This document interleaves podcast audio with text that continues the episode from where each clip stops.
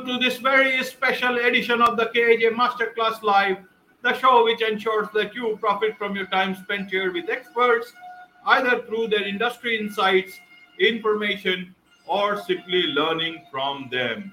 And today we have Karen Robinson. She is an author, speaker, therapist, transformational coach, and trauma recovery expert. She has been a professional therapist for 25 years. Welcome to the show, Karen. Thank you so much for having me today. You are welcome to the show. You are welcome to India in this online form. And I'm sure a lot of people, not just in India, but outside, will be benefiting from what we'll be talking about. We'll talk about the role of community in trauma recovery. My first question is a basic question, Karen, is to understand, what exactly is trauma? How do people understand about, that, okay, it's something else, not trauma, or this is trauma? Help us understand. You have been a therapist. You are a therapist. You know about these things. But for a common person, it's not very easy to understand. So help us understand with this basic stuff. Yeah, trauma is when an adverse situation happens that causes emotional distress or duress. So it could be many different things. It could be something in the environment, like a wildfire. It could be a medical trauma, a childhood abuse trauma. It could be a sexual assault, combat, domestic violence. So it could be many different situations. And it means it has a lasting impact on the individual. Okay. You talk of different types of trauma. So is it that complex to understand, or is it very simple? What type of trauma I am facing in my life? Some people are just more aware than others. And a lot of people have what's called complex trauma, meaning they have many different forms. Maybe they were in a home where there was neglect or emotional abuse, and then maybe they grow up and join the service and then have experience with combat. Or maybe they were in Japan during the tsunami or a really bad earthquake. So for some people, the traumas just kind of layer upon layer and makes it more complex. Okay. So in case I am suffering from a particular thing, what is the best way for me? Should I immediately go to a therapist, a normal doctor, or can I take care of it myself itself? What is the best way to, see these things from a common man's perspective? Yeah. So it's pretty common or normal after a trauma to have what's called acute stress symptoms, where you might not sleep well, you might just feel like on edge. And that's okay for like a couple of weeks, a few weeks. But if it goes past a month, you really want to start getting help at that point. So because there's strategies and healing modalities that can help, like talking through it. In terms of what will help you the most, there's so many different types of therapy. It really is based on the individual and how they learn and how they process information. Like some people do better with writing, some people do better with talking. Like children, they do better with like play therapy or doing artwork. So everybody's kind of different. And sometimes it's good to use a bunch of different approaches. Right.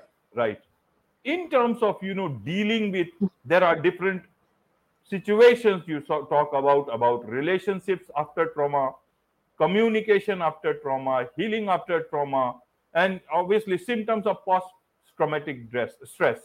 In all these situations, I guess the role of community, the role of family plays a very important role.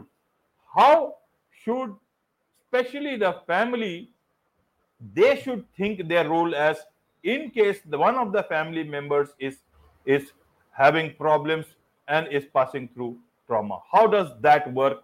As a family member, I may be hale and hearty, but somebody else needs my help. How do I play that role? So that, and then we come on to the community part. Yeah, so family is tricky because sometimes people in our family aren't going to want to talk to us.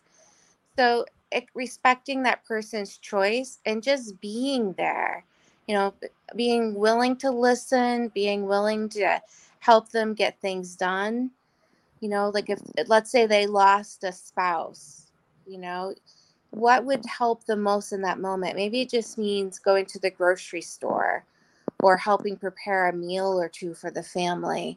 So there's more ways to be with people and help them through than, you know, than asking them 85 questions. Maybe they don't want to do that. So family is tricky.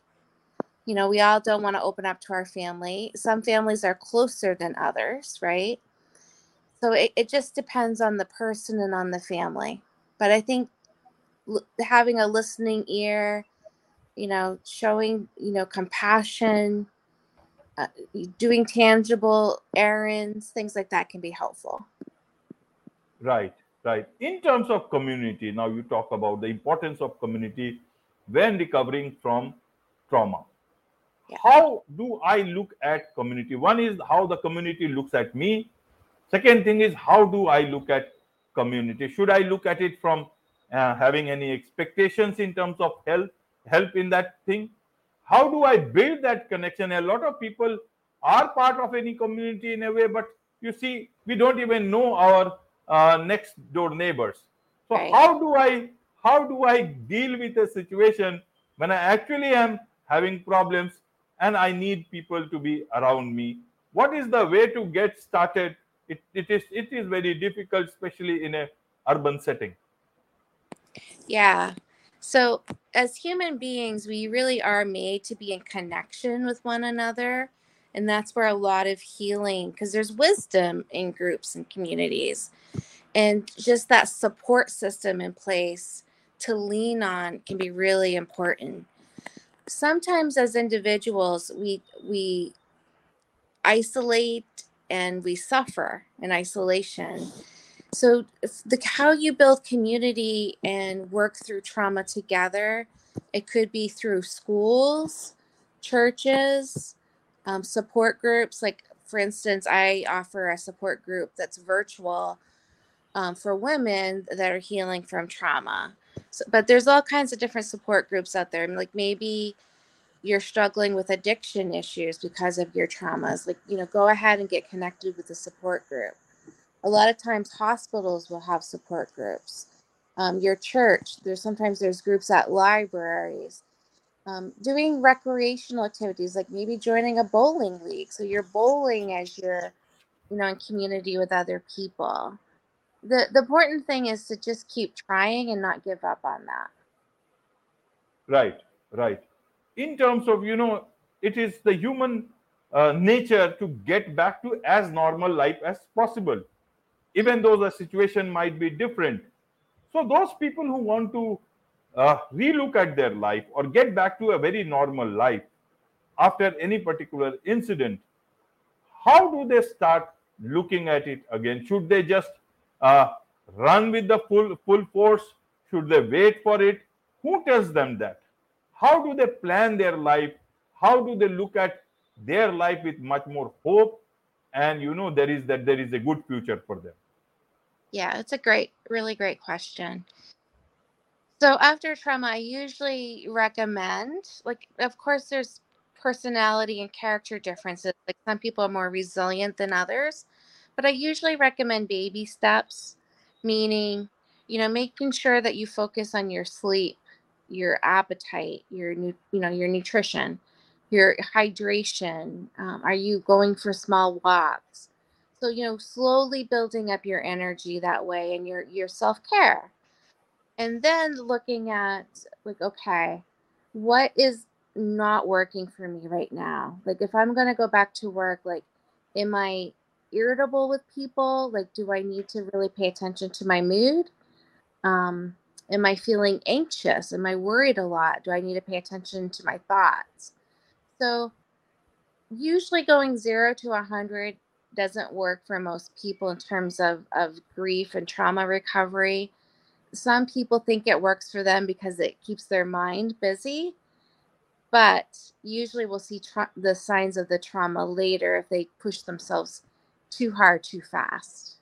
So baby steps is usually recommended for healing. Right, right.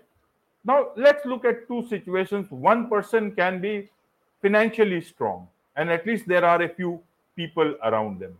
But some people may not be financially strong. Also, they may be living alone, or maybe a partner who has to go and work. How does he or she look at the recovery part here? Because it can be very difficult. You have to fight on several fronts at the same time. What is the help that they can seek out? Are there special forums who will help them in these situations? What is the help that they can expect from outside? What is it that extra they can do to help themselves? Yeah, so I don't think I understand the question completely, because you're talking about financially strong? Yeah, a lot of people who are not very financially strong. Struggling financially.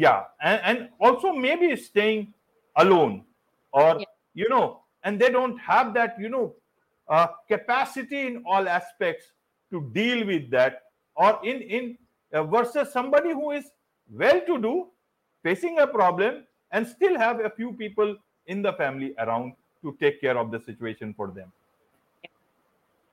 Yeah, so it's hard when you don't have a lot of resources.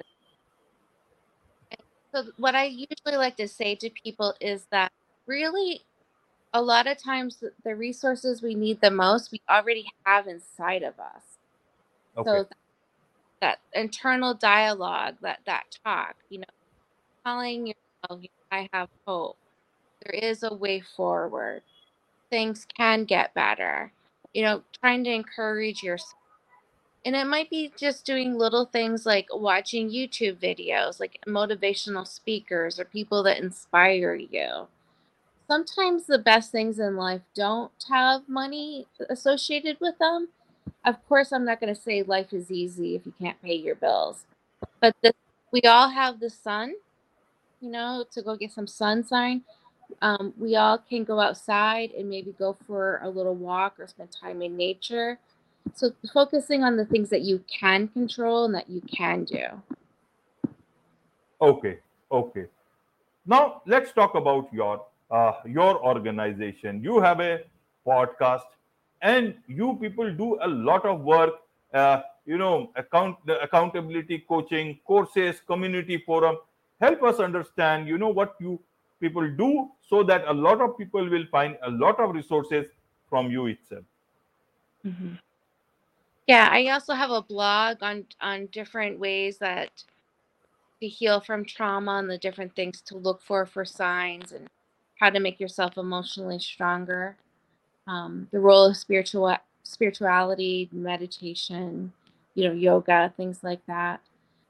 So we have courses. Well, we have what's called cognitive behavioral therapy that helps people look at the way they think, like track your thoughts. And it's like, okay, is there a healthier way to think about the situation? Because when you change the way you think, you change the way you think. Okay? So we teach that. We do coaching recovery. We have a community support group where the women can talk about, what's been bothering them, or anything that they're going through, they can get support from one. And then we also do accountability. How do you set goals after trauma? What goal do you need to set to heal your past? How do you get along that with your current relationship? And also, what about your future? Like, do you want to be more involved in charity? Do you want to change your mission? Do you want to start your own business? What is it that you want to dream for your future? So that's the kind of stuff that we do. Right. In terms of, you talk about spirituality's role in healing and recovery. Now, spirituality is something you go on to a different path, and the world is much more about practicality. So once you are too much into spirituality, how easy it is to transfer from that position to the practical part of life? Is it very easy?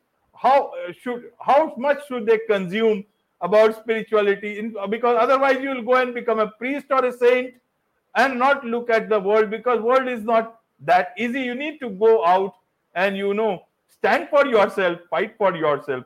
I want to understand how much is good enough in terms of spirituality. I've never been asked this my whole career. But it's very important. So what I know about spirituality and meditation is the monks have the least amount of stress in all the world. They don't have a lot of material possessions or money, but they are very much at peace, right? And so we don't have to go be monks to have this kind of peace. But what we could try to do is be like them a little bit, you know, do a little bit of their practices. So it might mean when you wake up in the morning, you meditate for 10, 15, 20 minutes. And you practice this. You practice, you know, being alone with your thoughts, reflection, you know, time alone. You practice being compassionate to people. So I can't say how long each person should do this. You have to do what's right for you. But our spirit is our essence of who we are. It helps us with our passions, our purpose. It just helps us be better humans. So I think it's pretty important. Right. So how do there is much to learn about these things from you, Karen. So, and you do so many things, including the podcast. So what's the best way for people to, you know, learn more from you? And for those people who want to, you know, get help in a professional capacity. So what's the best way to connect with you? Yeah, I think joining my newsletter off of my blog is the best way. That way you're on my email list and you see like every week the things that we're doing and what we're offering. We have a free Facebook group as well, and we're involved on social website, Heal Thrive. Wonderful. With this, it's a wrap on this very special edition of the KAJ Masterclass Live. Thank you so much indeed for joining us. Thank you.